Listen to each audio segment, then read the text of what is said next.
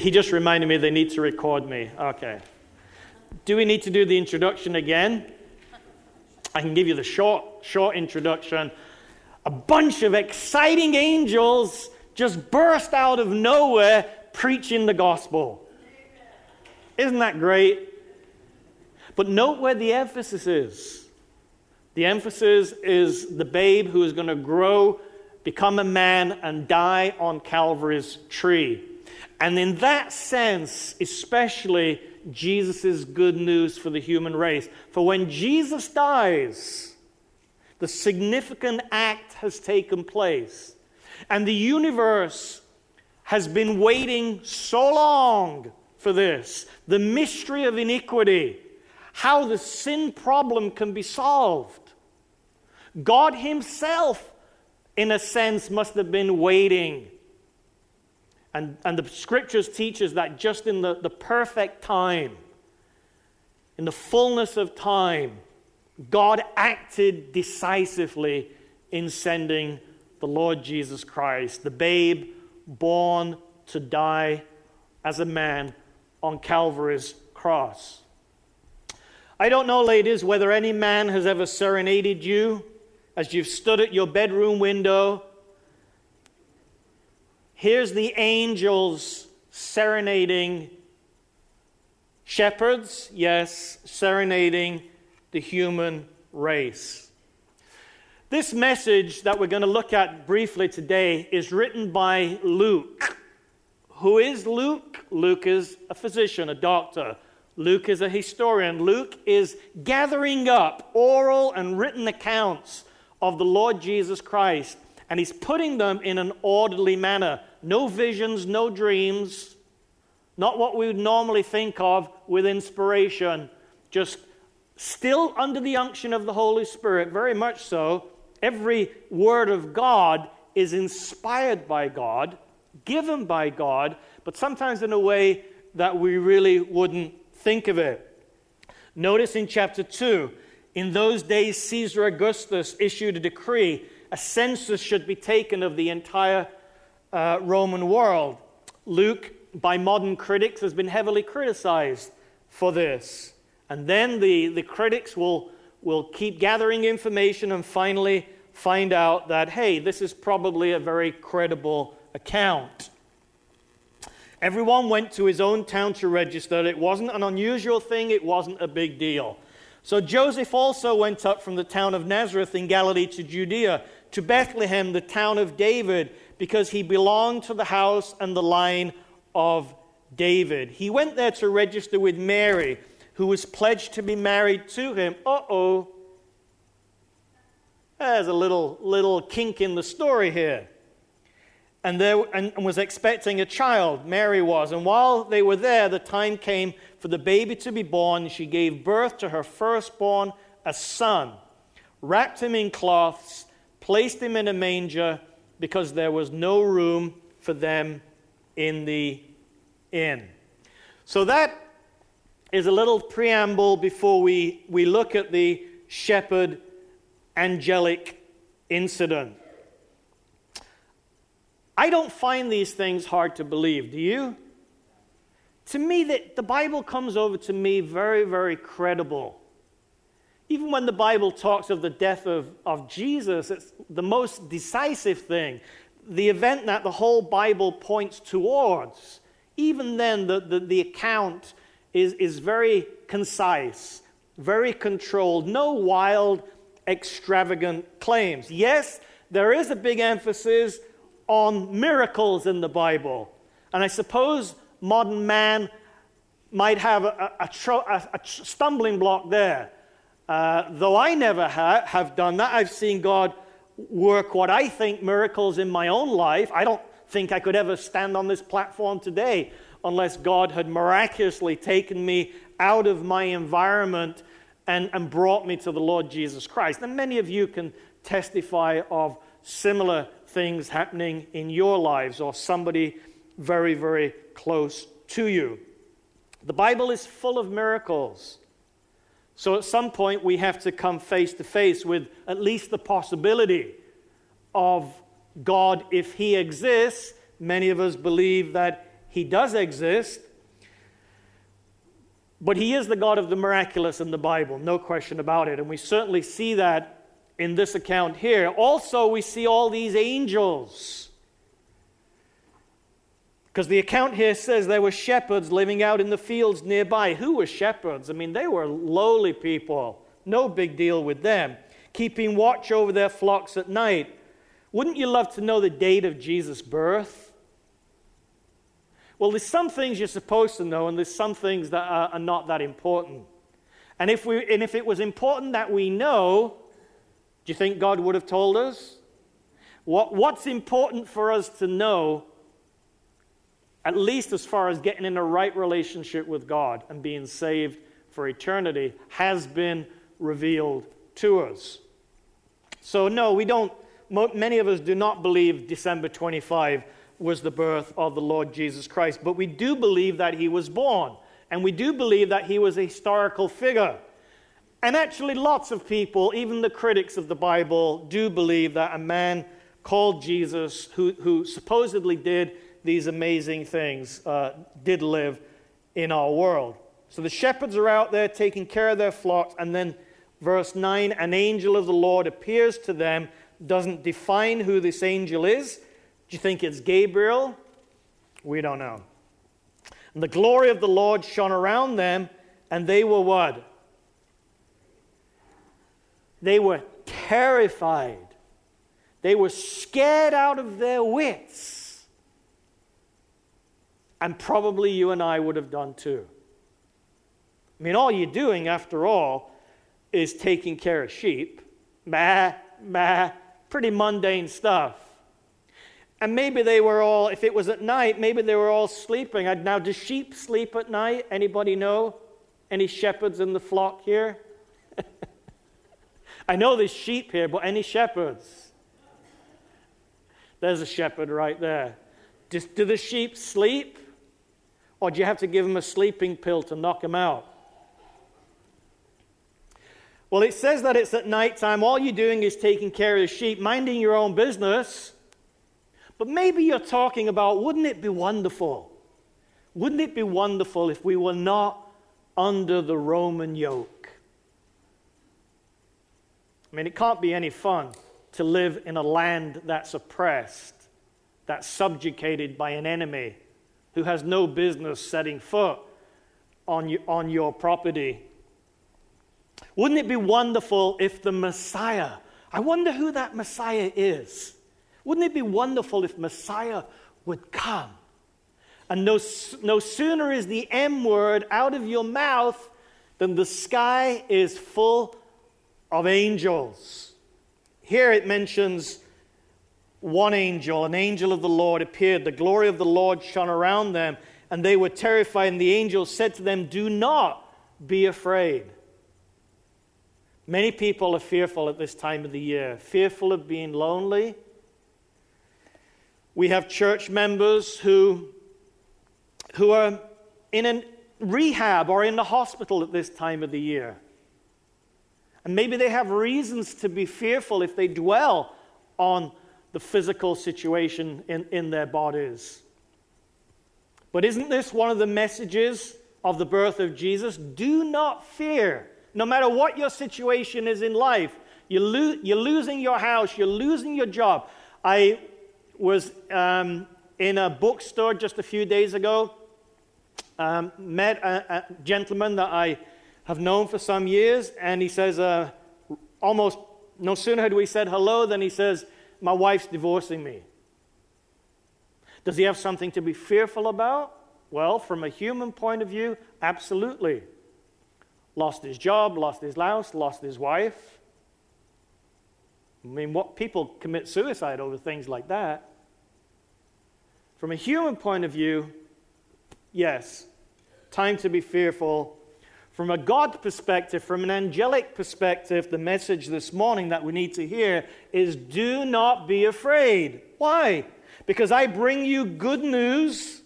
This translation actually says that. This N I V translation, I bring you good news of great joy. That's another emphasis that I, I like about this season.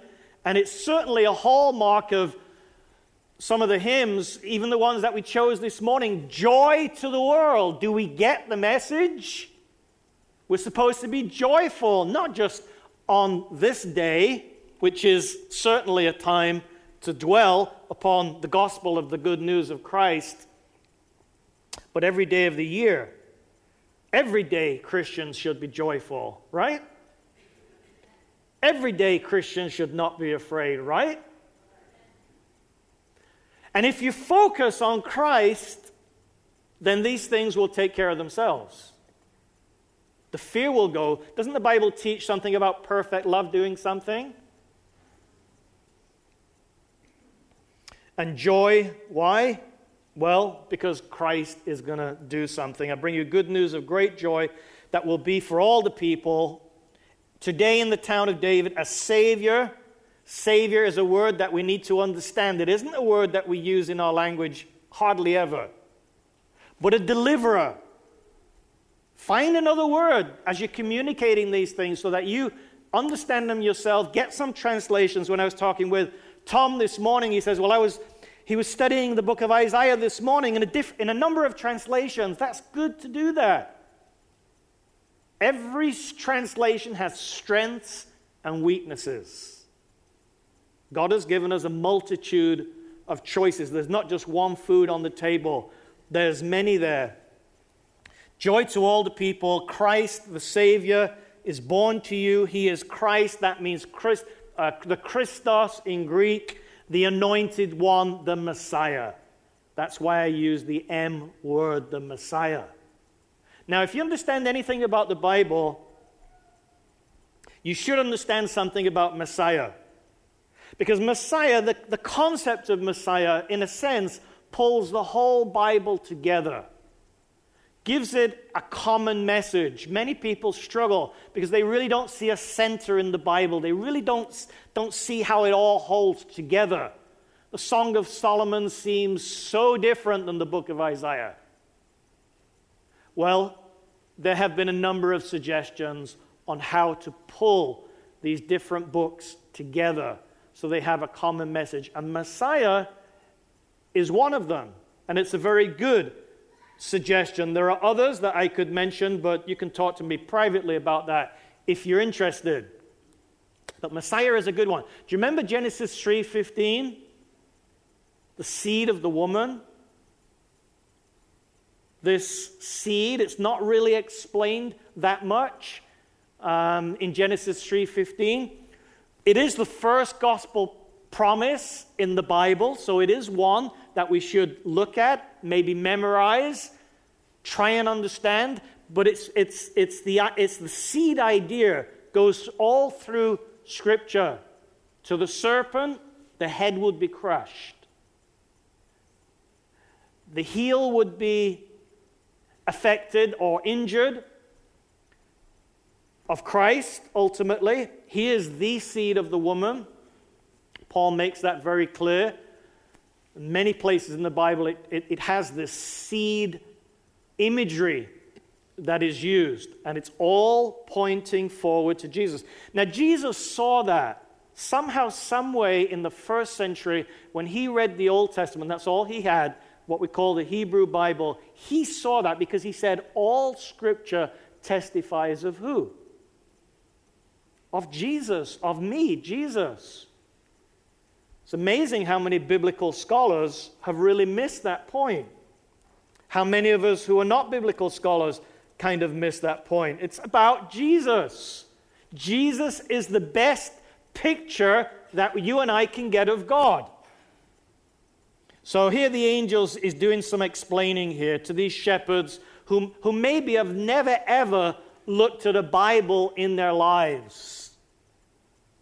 You don't probably have a Torah scroll out there where the sheep are. Maybe you could have a little piece that you've copied down. I guess that's possible. But your knowledge would be very limited. So here's, here's the sermon right here in these verses. Today in the town of David, a Savior has been born to you. Someone who will come and die for your sins. Probably in their mind, they're thinking of the Messiah deliverer who will come. He is Christ. The Anointed One, the Messiah, the Lord. Yahweh, This will be a sign to you. You will find a baby wrapped in cloths, lying in a manger. Suddenly a great company. This is the part I really like. I mean, it's all good. It's all glorious. But this, I think, is really special. It's, it's the spirit of excitement that we need to get. That's why I mentioned the children's story. These children opening their presents, getting so excited about it. Do you think when the children are are sitting here, they want to listen to Pastor Mason? I tell you, their head is probably, their mind is probably somewhere else. But the spirit of excitement certainly comes through. These angels are just bursting at the seams, if angels have seams. Suddenly a great company of the heavenly host appeared with the angel, praising God. Is that another theme for this time of the year? Praising God and saying, glory to God in the highest, and on earth, peace to men on whom his favor rests. And when the angels had left them, gone into heaven, the shepherds said to one another, let's go to Bethlehem, let's see this, that this, this thing that has happened, which the Lord has told us about. So they hurried off. They found Mary, Joseph, and the baby, and the baby was lying in the manger. And when they had seen him, they spread the word. Ooh, I like that. They spread the word concerning what had been told them about this child. And all who heard it were amazed, as we should be amazed, at what the shepherds said to them. Mary treasured all of these things, pondered them in her heart. And the shepherds returned, glorifying and praising God for all the things that they had heard and seen, which were just as they had been told.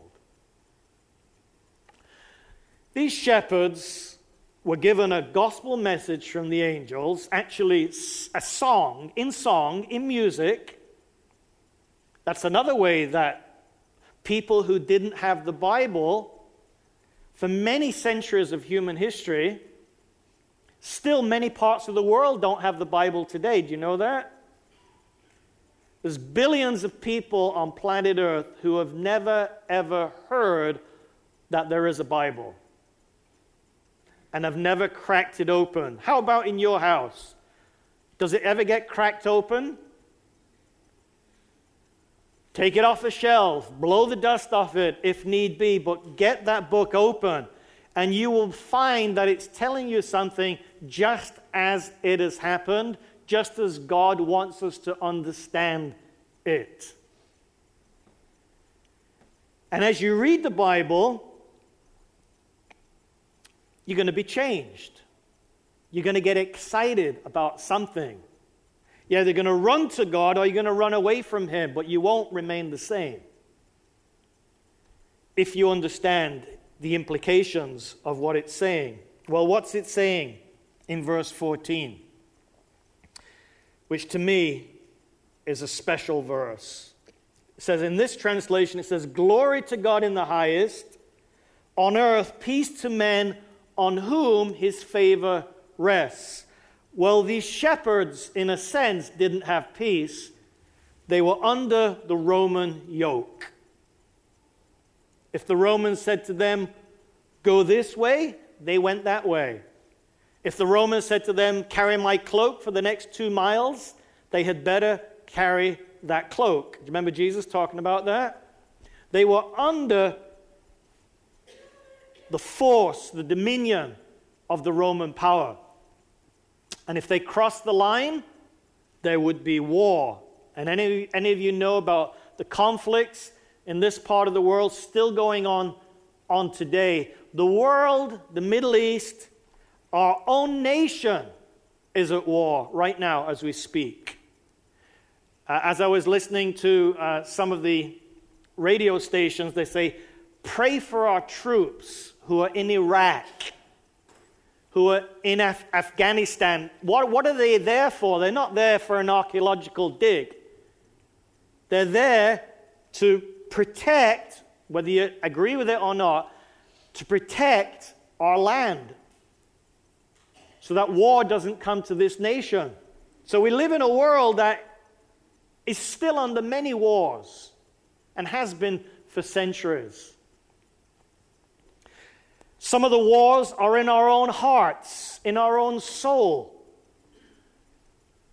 Some of those are the worst wars that we experience. We don't know how to handle those things, and God wants to bring peace. And the only way that that can happen was it Augustine that said, our hearts are restless. You know what I'm going to say? Our hearts are restless like the turbulent sea until they find their rest in Thee, in God.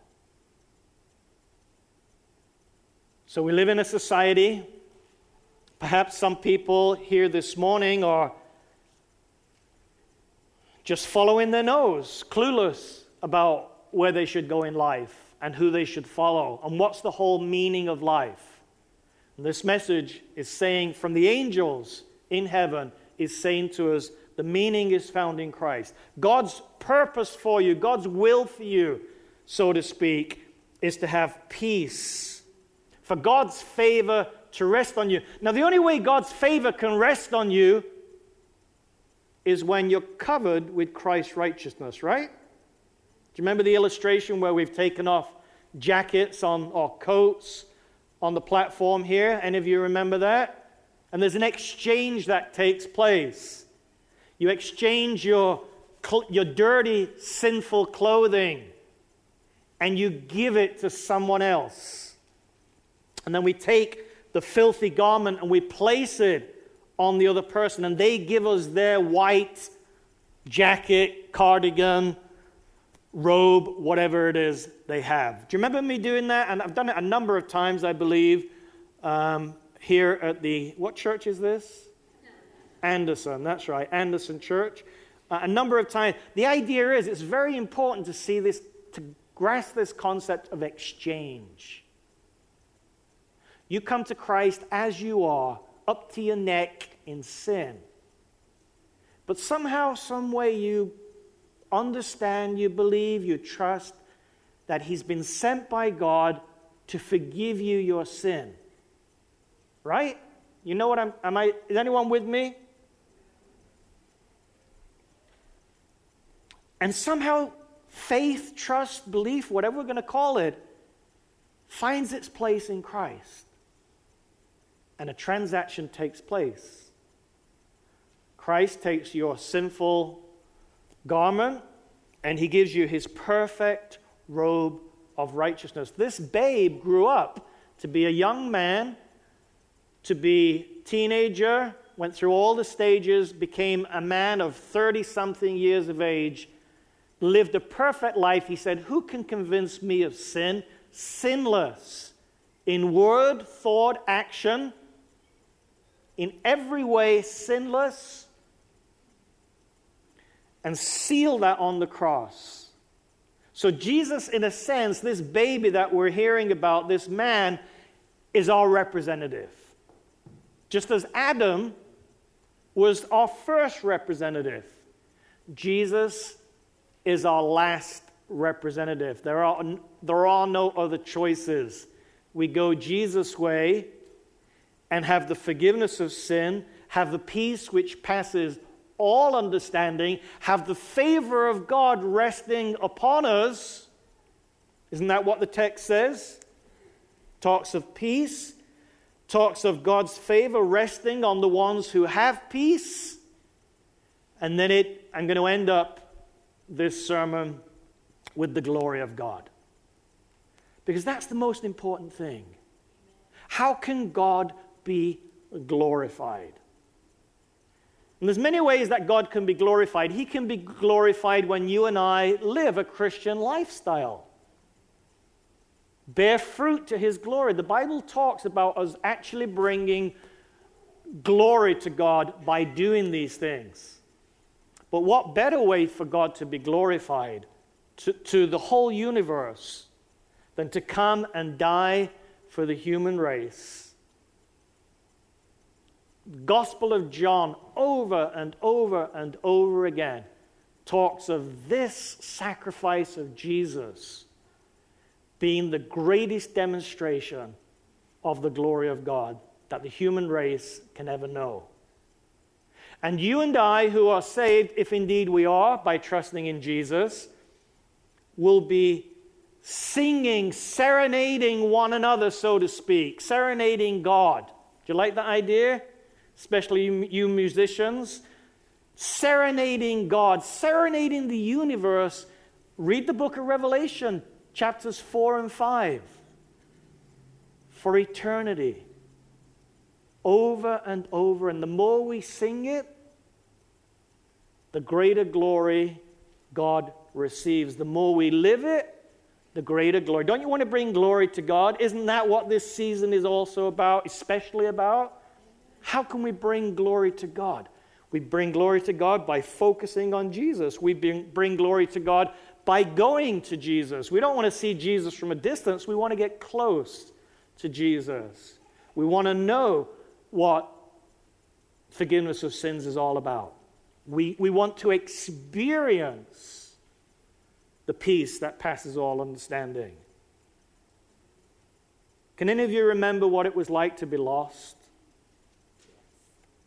It's very, very real to me, even to this day, what it's like to be lost. And then to come to Jesus and find this peace that you never even knew you lacked. And then to understand the mysteries of the gospel. Justification by faith. Righteousness by faith. And then to understand God's favor is upon you. It's all education and learning, is it not?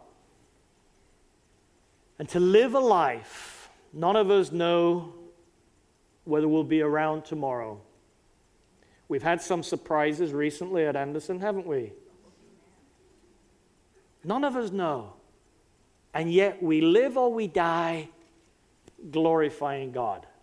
Isn't that a neat thing? Placed on this earth to bring glory to God.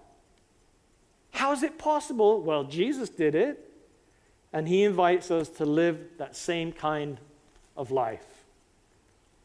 We're going to be blessed, I believe, with another musical piece here. And then I'm going to have the closing prayer.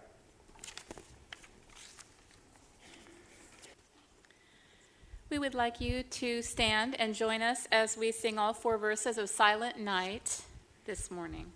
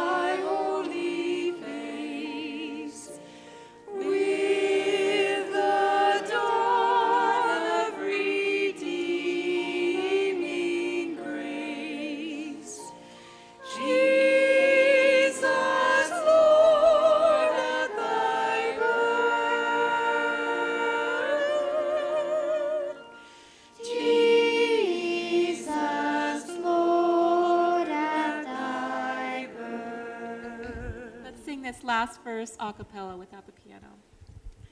Silent night, holy night, wondrous star, lend thy light with the angels, let us sing. Alleluia to our King. Christ the Savior is born. Christ the Savior is born. To him who sits on the throne and to the Lamb be praise and honor and glory and power forever and ever. Amen.